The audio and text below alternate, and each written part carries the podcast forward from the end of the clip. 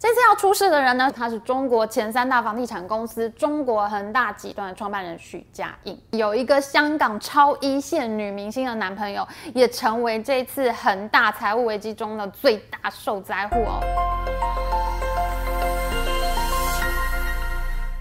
Hello，大家好，我是 Amy。没想到《还珠格格》里面的金锁范冰冰还能再一次出现在我们 Amy 追剧时间里面，所以说人生才是最炫逸的追剧。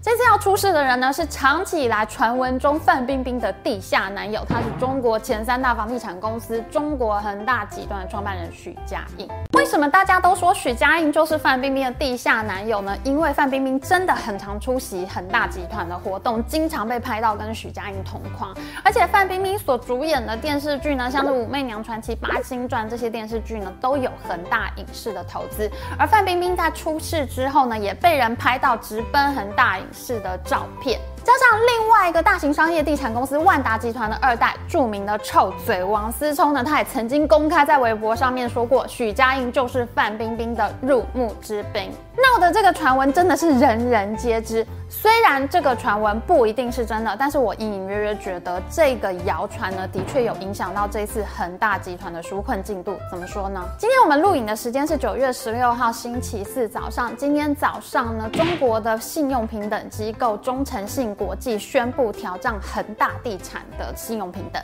导致恒大集团宣布在中国境内的债券全面停止交易。它很有可能在未来几天呢，会发生债券违约事件，还不出钱来。就在我们录影的前一天，恒大集团目前发行最老的债券，它在二零一五年发行的债券，当时发行的时候面值是一百块钱，最高的时候一度到达一百一十六点九元。可是就在我们录影的前一天，它掉到了二十七元。你一百块认购的债券，现在只剩下二十七元，真的是情何以堪？现在恒大集团的债券平等已经被调降到比垃圾债券还不如的程度，财务风暴就在眼前，它可能随时都会还不出钱来。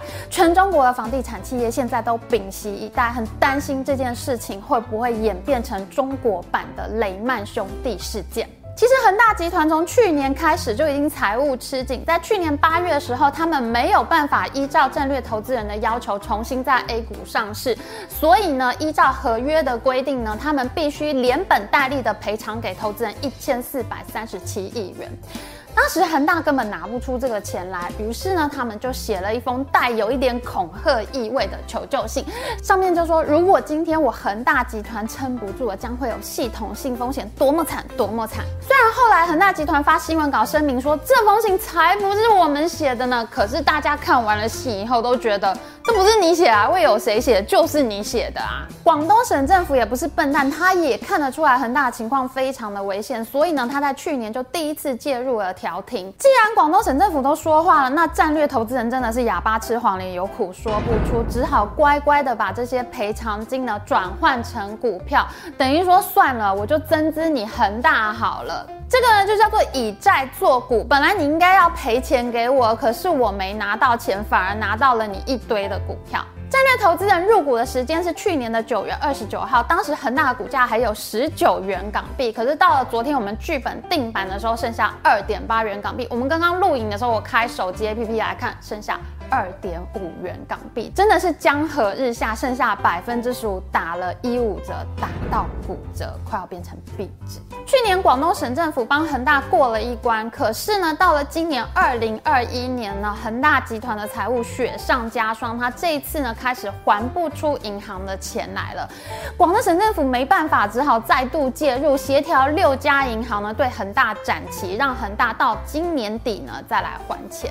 好不容易，终于拖到了。九月，可是恒大的财务状况持续恶化。这一次是它的供应商跳了出来，一家叫做三棵树的涂料厂呢，就跑出来说：“哎。”恒大欠我钱不还啊！我货都已经出给他了，可是票子却嘎不进去，他没有还我钱啊！哎，供应商跳出来，这个事情就已经非常大条了。为什么呢？因为这会造成恒大正在新建中的房子现场就停工，你付不出钱来，谁敢再把自己的钢筋水泥、瓷砖地板出货给你呢？谁还敢来帮你做工程呢？因为可能会拿不到工钱呐。可是停工对于地产商而言，真的是。最恐怖的事情，因为已经买了预售屋的屋主呢，都已经付款，他们都已经向银行呢借款背上房贷了。可是，一停工的话，他们就拿不到房子。哇！各家银行一听到恒大呢欠供应商的钱还不出来的时候呢，大家就非常紧张，纷纷对恒大收紧银根，不再拨贷款给恒大，甚至有一些银行呢还向法院申请扣押恒大在银行里面的存款。咦？这一次广东省政府呢，怎么不出来了呢？广东省政府这一次竟然一点纾困的迹象都没有，情况变得越来越糟糕。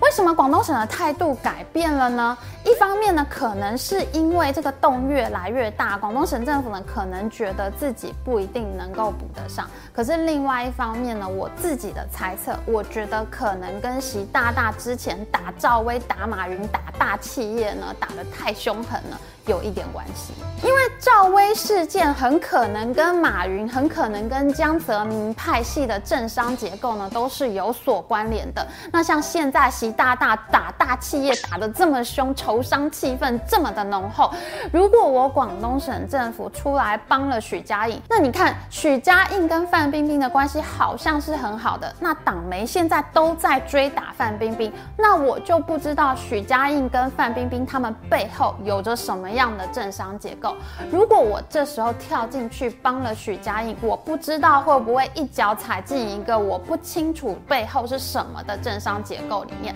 那这样我就有可能被习大大误会我跟他们是同伙的。你看，现在杭州市委书记都被停职调查了，我广东省委书记，我难道不会害怕吗？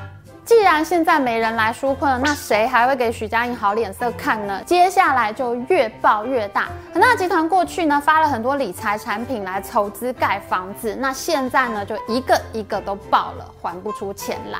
所以到了九月十二日，全中国有几千名投资人都前往恒大在深圳的总部去抗议。他们说许家印欠我钱，快点还！群众都非常的愤怒，说要去挖他的祖坟。其实现在中国房地产公司倒闭的情况呢，还真的有一点点像是二零零八年美国雷曼兄弟投资银行倒闭时候的样子哦。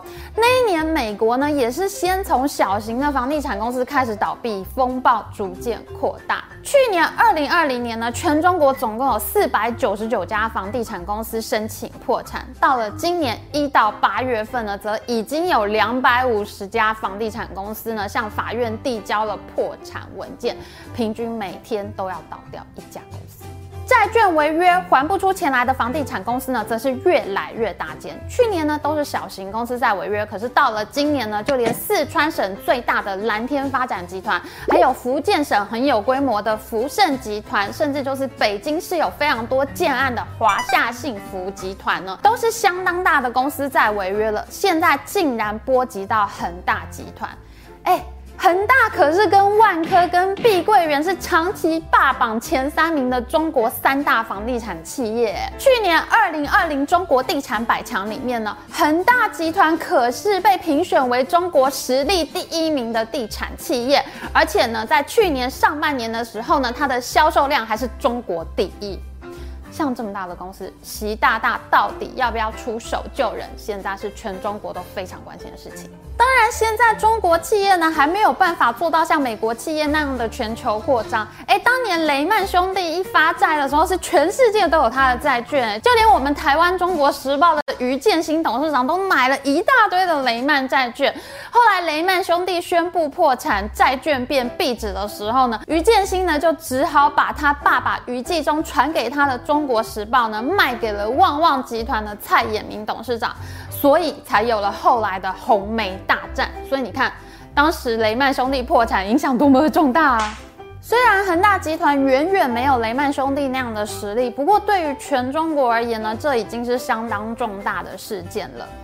根据恒大集团呢最新出炉的二零二一上半年的半年报呢，目前恒大的负债总额已经到了一点九七兆元人民币，相当于新台币八点五兆元。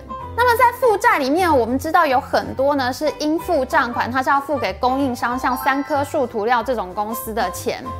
这些钱呢，它是不带利息的。可是呢，如果你需要付利息的债务呢，则有五千七百亿元人民币。你要付利息的钱呢，通常就是你从金融机构借出来的钱。所以呢，这一次金融体系也会受重伤。不过最紧急的一笔钱呢，是恒大一年之内呢要还掉银行两千四百亿元的借款。可是他现在账上现金不够，资金缺口就有一千五百亿元之多，这些都是人民币。我欠了两千四百亿元，我能还的钱不到一千亿，眼看着这些欠款全部都要跳票，这里面的问题会有多严重呢？我们刚刚不是说过吗？去年恒大集团呢曾经写了一封带有恐吓意味的求救信呢，把广东省政府给吓到了嘛。其实，在那封求救信里面，恒大就已经把它所带有的系统性风险呢给说了一遍。首先呢，这些债务就牵涉到一百七十一家中国的境内银行。他说，民生银行我欠了三百亿，中国农业银行我欠了两百五十亿，浙商银行、光大银行、工商银行、中信银行我都欠了一百亿。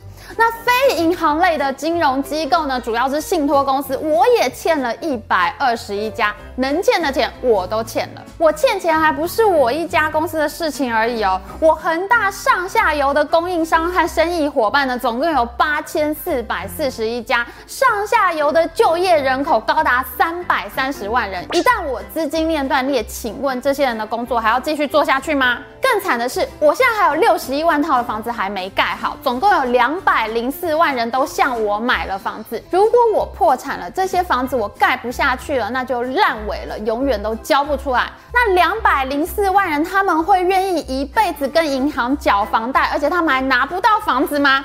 当然不会愿意。他们不交房贷，那银行就惨了嘛。在这封求救信里面呢，他们就说这些房贷将会灰飞烟灭。嗯，你看恒大这封信狠不狠？吓死我了。根据野村证券的报告，他们认为恒大一旦还不出钱来，那么曾经拿美元买过他们美元债券的这些外国投资人呢，就只能得到百分之二十五的本金赔付，大部分的钱都拿不回来了啦。所以现在恒大集团呢，等于是处在一个大而不能倒 （too big to fail） 的情况。哎，为什么中国前三大的房地产公司会搞成这样啊？前三大的公司摧枯拉朽起来，竟然这么的快。说起来呢，真的很晕倒。这一次呢，很可能也是因为习大大打房打得太激烈，导致不但快要打死中国第一房企，而且呢，还打出了房价越变越贵、房贷利率越变越高的荒谬程度。恒大地产之所以能做到中国前三大，它肯定是有两把刷子的。许家印是一个不得了的人物啊！恒大的房子，它是以适应消费者的需求著称的。许家印呢，他知道其实年轻人呢手上没有什么大钱，你要他买多贵的房子，那根本就是天方夜谭，不可能。所以呢，他一开始就主打小户型，让利特价。我卖小面积的房子给你，我卖的比别人便宜，那这样大家都买得起啦，那我房子就卖的特别的快。而且呢，许家印讲究兵贵神速，他要开一个建案，他可以做到从推出建案到盖好房子到销售一空，这整个过程只需要一一年的时间就可以完成。一年哎，从荒地到盖好房子到几十亿、几百亿的销售款再收回来，你只要一年的时间，这是多强的管理能力啊！因为许家印认为房子是会增值的，你为什么要拖拖拉拉拖个两年、三年之后再交屋？那你就少了两年、三年在市场里面交易、在市场里面涨价的时间了呀。所以恒大的房子是著名的小面积、成交快，买房的人都相信呢。买恒大的房子呢，它是开盘必特价，特价必升值，所以恒大的房子卖的特别的快。房子盖得快，那就很需要高周转率。你资金赶快给我，我同时开工多个建案，房子很快都卖掉了。恒大的经营模式就是快、高杠杆、高周转。我速速的拿地推案、销售盖房，然后再开下一个案，钱滚钱，一直滚一直滚。我赶快交屋给你，你的房子就立刻增值，不啰嗦，大家一起发财，大家一起享受中国房地产市场增值的利润。你看这个人多精明，多厉害。所以其实恒大过去呢是几乎没有过跳票记录的，他们非常非常珍惜自己的信用记录，因为他非常需要资金来周转，所以呢，一旦信用记录不好，它的融资成本、利息、手续费都会上升的。没想到这次万箭齐发，恒大这一次真的是什么票都跳。这次恒大会搞成这样，主要原因呢，还是因为去年八月的时候呢，中国央行和住建部等多个机关呢，他们对房地产企业呢设下了严格的三道红线。因为中国政府呢非常担心房地产的泡沫会破裂，那到时候可能真的会有金融海啸的，所以主管机关呢就设下了非常严格的规定。他们规定呢，房地产企业的资产负债率呢不能大于百分之七十，你的净负债率呢不能大于百分之一百，而你的现金短债比呢不能小于一倍。如果这三道红线你都超过了，那你就不能再借那么多钱了，你要缩小你的负债，因为如果到时候你还。不出钱来，大家都要倒闭，那就会演变成金融海啸的。可是恒大已经开了那么多的建案在手上，它每一个建案都需要资金周转才能跑得动。你一下子不借钱给他，他根本没有办法付钱给供应商，他根本就开不了工，他没有办法撑多久了，所以他马上跳票给你看。而且这一次中国政府真的是做的非常决绝，他们不但限制房地产企业，他们连个人房贷都去限制。哎，到了去年十一月的时候，主管金融机构的中国。银保监会呢，他们在三道红线上面呢，又再加了两道红线。第一道红线呢，就是限制金融机构的房地产贷款的总比例；第二道红线呢，就是个人住房贷款呢，它也设下严格的比例限制。银行以后不能够放这么多房贷出去，如果你超过了我限制的比例的话，麻烦你不要再借了，你就给我降下来。这是什么意思呢？这就是说，如果我 Amy 想要去银行贷款的话呢，我就会发现，哎，为什么招商银行、中信银行、中国建设银行都不贷款给我啦？为什么呢？因为房地产公司呢，他们现在也拿不到融资了，他们急需现金来周转。所以，如果你可以拿现金来跟我买房，一次付清的话，大部分的房地产公司都愿意给你百分之一到百分之二的折扣。这就形成了真正要买房子的一般民众。他们贷不到款，可是很有钱的人呢，满手现金的人，他们买房子竟然变得比较便宜，这种乱象。这个三道红线加两道红线的政策，造成了多荒谬的结果呢？我们下一集会继续说，而且下一集我们还会告诉你，有一个香港超一线女明星的男朋友，也成为这次恒大财务危机中的最大受灾户哦。喜欢我们影片，请记得帮我们按赞，还有记得按订阅频道加开启小铃铛。我们下次再见喽，拜拜。